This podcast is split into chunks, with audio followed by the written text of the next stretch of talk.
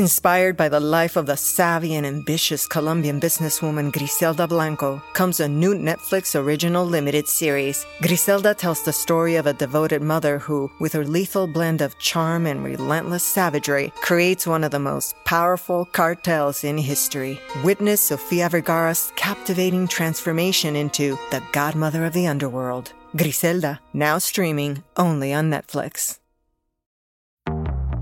Sweeten your business purchases with American Express Blue Business Cash, the card that makes everyday expenses extra rewarding. You'll earn 2% cash back on your first $50,000 in purchases per year, and then 1% after that, so you can treat your bottom line and give your business a helpful boost, swipe after swipe. Terms apply. Learn more at americanexpress.com/bluebusinesscash. Amex Blue Business Cash, built for business by American Express. It's Unstable Topic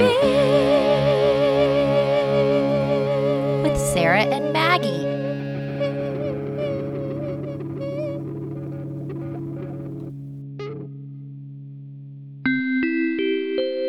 Please hold for an important message. Hi, you've reached Maggie's voicemail. I can't come to the phone right now, or I'm choosing to ignore your call. Leave a message after the tone. Booyah! What's up?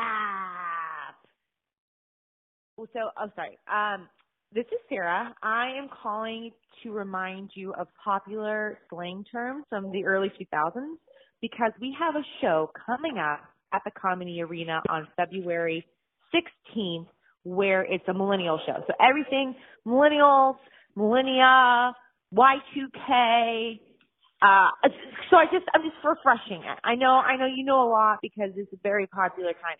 Anyways, so give me a call back and we can go through all these terms together like you got served and hit me on the hip. Again, this is Sarah Adams. End of message. Hey, welcome to Unstable Topics, a fast-paced, jam-packed, unhinged bestie podcast filled with facts, reacts, and made-up games in between. We're your hosts, Sarah and Maggie. And we're excited for you to join our best friend hangout, where we surprise one another with things we find interesting or hilarious just to see how the other will react. Our friendship might be totally stable, but you never know what your bestie might throw your way to knock you off your game. So come shake things up, learn something new, and laugh along with us. This is Unstable Topics. Hey, bestie. Hey, bestie. So, good news. I remembered what it was I wanted to talk to you about a couple weeks ago. And you wrote it down. I wrote it down. And you're going to be disappointed, but I'm still going to talk about it anyways. This is a very unstable thing that I've started to do, which I have gotten very into Antiques Roadshow on PBS. Wow. Have you ever watched Antiques Roadshow? Yeah, I think I didn't know it was still on. Oh my gosh.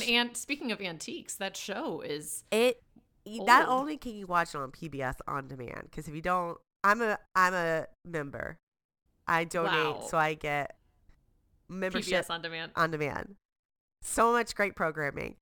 And you can watch it online on YouTube. They have all of the decades.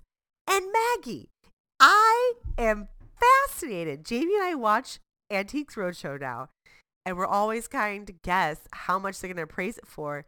And we talk about, okay, if we brought in something, what's the number that you would sell it for, right? Because sometimes like, oh, it's $300 or $800. I'm like, that's great, valuable.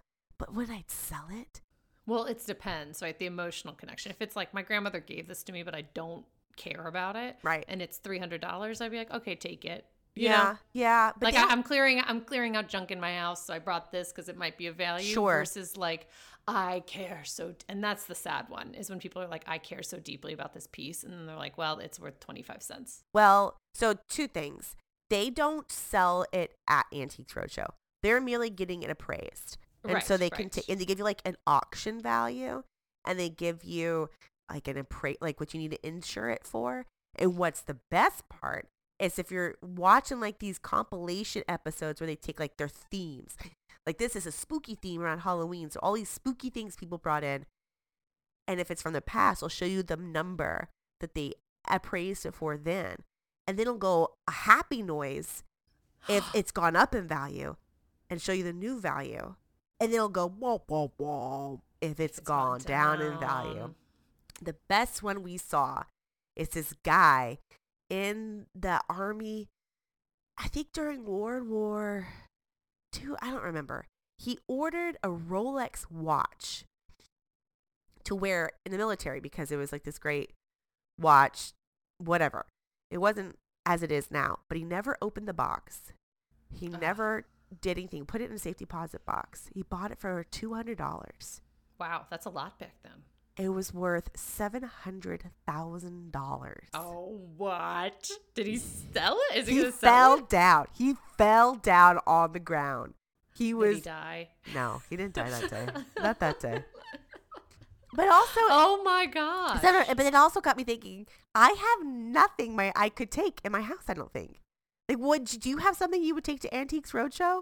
I do have. I have a couple things because my grandmother was like very into antiques and things. So I have a few things like books, and I have a print that I just really like. And then I looked it up, and I was like, oh, this could have some money according to the internet. Yeah. But then you never know if the internet is real. You really do have to go to Antiques Roadshow. It's a really unstable journey, especially the newer episodes, because these people, they always ask, well, do you know what it's worth? And they're thinking to myself, I Googled this.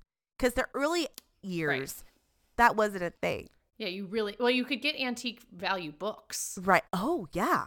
So you'd like go to the library and like check the value of things, but you had to do a lot more work than typing it into the internet. And so now we all know people are making up prices.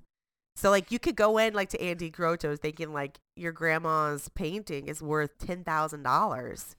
Yeah. And they're like, no. And you get so disappointed. Right. That's what, yeah, that would be, I think I wouldn't take anything that I had like an emotional value to. I think I'd take things that were more like, I'm either going to put this up on Facebook Marketplace or sell it at auction. So please tell me, should I sell this? Should I do free porch pickup or should I sell it for thousands of dollars? It's I have gone down this Antique Roadshow journey. It is fascinating to me. And you know what else is fascinating to me, Maggie? What? Theme episodes. Oh, you're in it. You're in it. I have been inspired by you. And so, Maggie, I am going to present to you, this is what I'm calling the Edgar Allan Poe episode. Whoa. Edgar Allan, whoa. Sarah's first theme. I'm so proud and so excited. 2024, man. Antique Roadshow got me going down a journey, which led me to Poe. And I thought, you know who wants to know some facts about this man? Our listeners. And what's more timely than in winter to learn about the great writer with a tragic death than the Edgar Allan Poe. So, Maggie, are you ready for your first Poe fact? I am. Poe, some Poe facts on me.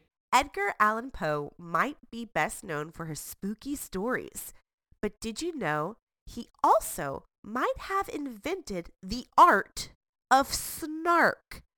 Poe was an editor at the soon-to-become popular Southern Literary Messenger magazine, where he became famous for his scathing book reviews and scorching critiques. This is so funny because Monday I was talking with Amanda about Reddit and snark threads where it's just people being so snarky and how that's just like the best and worst part of Reddit.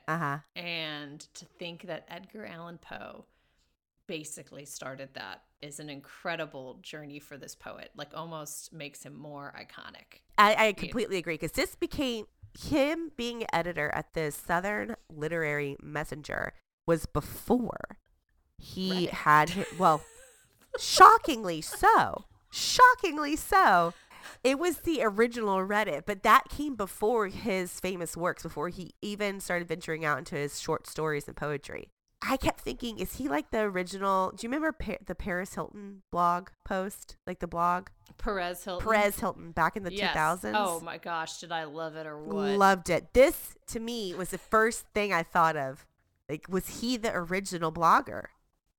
So yes, and here's a quick Perez Hilton story. When Perez Hilton was huge, I was in LA. I was doing an internship for a production company, and one of my jobs was to print out Perez Hilton's most recent posts. Print them out? For the head of this production company, because she was a little older and she didn't want to like go on the internet. So I would print out Perez Hilton because I think she wanted to know like who he was talking about as a producer, right? But also I think she was always like, maybe I'll be written about, you know, like maybe someone will write about me. And I was like, no, not today. Not today. But it was, I mean, it was nasty. It was bad. Nasty. I remember too, sitting there at work reading it. It was, oh yeah. It would always get me through the work. Day. What gets me though, Maggie, is she made you print them out. Do you remember when you used to print out directions? Like map directions, you would print them out? Yeah. Isn't that crazy? Printing out the internet is an interesting thing that we don't do anymore. No, our children would never understand how we would print things out. Right. Like I don't even know how to get my printer working again. I don't have a printer. Yeah. I still have it, but I can't get it to work. Like I ran out of ink once, and now I've never been able to get it to work again. But I can't. I feel like I have this block about getting rid of it, because then I'll be like, as soon as I get rid of it, I'll be like, I gotta get another printer. You know what you need to do? You need to take it to Antiques Roadshow, because you know that stuff's coming through. I bet that's the next phase. I'm telling you, they're gonna start bringing it. Old technology's coming back. Speaking of things that are coming back to the future, Maggie, are you ready to react? I am. So we just discussed how Edgar, or Mr. Poe, was possibly known for the art of snark, creating snarky content for others to enjoy. It's feedback in some way. So my question for you, Maggie, what is the best feedback you have ever received? Oh, great question. Thank you. You know, I had like I've had a lot of great managers back in the day, but one of my favorite managers and the favorite thing he said was Chris Ott. And he said one time I'd made a big boo-boo, and I knew it. I knew I'd made a real big boo-boo at work. And he was like, do you want me to tell you what I would have done, or do you want to try and walk through and tell me what you're going to do? And then I was like, I would like you to tell me what you would do, please. And then he provided me excellent feedback about where the holes were in the system that I had set up, where kind of like why everything failed. You know what I mean? Like, not just like I knew it had failed. I didn't really. He was really good at breaking it down. Like, maybe like I would have thought, oh, what about this? And then I was like, wow, that's so cool that your brain works that way. So it was nice though, because it wasn't just like unsolicited feedback. It was feedback I needed, but also it was like a choose your own adventure feedback situation. Yeah. You know, which I really appreciated. Did you get to where you needed to go? Oh yeah, it was like I chose wisely, I think, and everything got fixed. Successful work project because of that feedback, you know. Lovely, love to hear it. How about you? Mine's not that poetic. When I was in high school, I got selected to do this performance review, and all of us were sitting as a theater person. All of us sitting in this room listening to the instructor, like, which one of you want to give your monologues first? And she's like, it's very important to be bold and da-da-da-da. I'm like, sure, I will. Like, you feel that gut. So I did this very dramatic monologue. And at the end, there's quiet. And she goes, well, that was really loud. Welcome to Putin on the Ritz, the segment where Sarah and Maggie speak in bad Russian accents and share a Ritz Cracker recipe from the internet. Sarah, hello. Hello. I have for you a delicious recipe made from our favorite Ritz Cracker. Are you ready? I am ready. Now, this recipe is something you might know, but it is done in a different way. So this recipe is deviled egg on top of Ritz Cracker. No. Yes. No. Do you eat deviled egg? No, gross. But this, Interesting. Okay, me too, because I do not like a devil egg. It feels too much inside an egg, right? Because it is an egg. It is. This one, though, you make what you would stuff the devil egg with, the mayonnaise, the Dijon mustard, the dash of hot sauce. You mix this in a hot bowl. Then you put that on top of the Ritz crackers. You take hard-boiled egg, you egg slice them. So just tiny little sliver of hard-boiled egg placed on top of the mayonnaise mustard mix on top of delicious buttery Ritz cracker. How could you go wrong? Then you sprinkle it with a little paprika, black pepper, kosher salt, and fresh dill. This is, I think, possibly a way to eat this devil egg. Impressed? Still not going to eat this deviled egg? Hear me out. I love the adventure of this recipe. I was there with you on the journey. It was a journey. I tried to be like, how you say, like Edgar Allan Poe with my delivery. Yes. It's just, here's what I would do. If I was given one, I would say, thank you. But then I would take off the egg. I would take off the mayonnaise and the mustard and put it in the trash. I would say goodbye. I do not need you. I do not like you. And then I would take the cracker and I say, oh, hello, friend. And I would eat just the cracker. Okay. I like this. So new recipe. It is deviled egg on Ritz cracker without the egg or the deviled part. And we just eat the egg. We just eat the Ritz cracker. Yes? Yeah. Yes. This good. Yeah? This good, yeah. Does this sound yummy? Nah. Are you ready for another Poe fact? I am Poe ready. Named after a mythical bird in Edgar Allan Poe's famous poem, the new NFL team in Baltimore became the Ravens evermore on Friday, March 29, 1996. The team's name came from the poem The Raven. Poe died in Baltimore, where he was buried, so his connection to the city was well established. Sorry, I took a pause because I also wrote down here that I don't know if you're familiar about Poe's death. No. But it was very mysterious and very miserable for him. Oh. So I put that in there. I'll probably edit that pause out. I don't know. But yes. So he died in Baltimore under mysterious circumstances and he was buried there. I didn't realize that, but that's why. Was he like murdered? He could have been. They never did an autopsy. He came home from being gone for a few days and then he died suddenly a few days later. They buried him 2 days after he died. They never did an autopsy or anything. Wow. Mysterious. So I didn't realize the Baltimore Ravens are the Ravens because of Edgar Allan Poe. What a crossover. Right? The arts, sports, poetry, bashing people's skulls. You know, what a mixture of the arts. That's interesting. Yeah, it's kind of creepy, too, to know that you're going up against a team named after this really weird guy. Because that's more scary than a guy. Like a dark.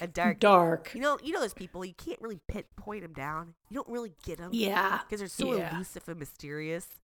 Yeah. And then also the snark piece that we learned about. Like, he's not only like mysterious, writing about heartbeats underneath floorboards, ravens, which I can't exactly remember the plot of The Raven, but I know it was spooky. It was super spooky. And then also he's writing scathing reviews of things. Like, this is honestly a terrifying mascot. I don't want to go up against it. It's like it's terrible to think you have to go up with someone that might write a bad review. It'd be like going up against Perez Hilton, honestly. I'd be like, is he looking at how I'm lining up on the field? Is he going to write about the way my cleats are laced? Like, what is he going to pick apart? Do I yell, hut, hut, funny? Is he going to throw a heart at me? You know, is there a bird going to fly out? I don't know. It's There's nothing. You don't know. You don't know. That's it's psychological warfare. I guarantee you, though, Poe wasn't thinking, I hope one day my poems inspire an NFL team to name themselves after me. No way he could have thought that or would have thought that. No. Oh, also fun fact, side Poe fact.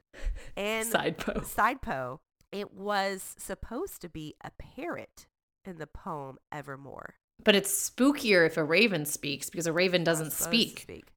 A raven's just supposed to be like a bigger crow, you know? Crows. Oh. Or wait, a smaller crow?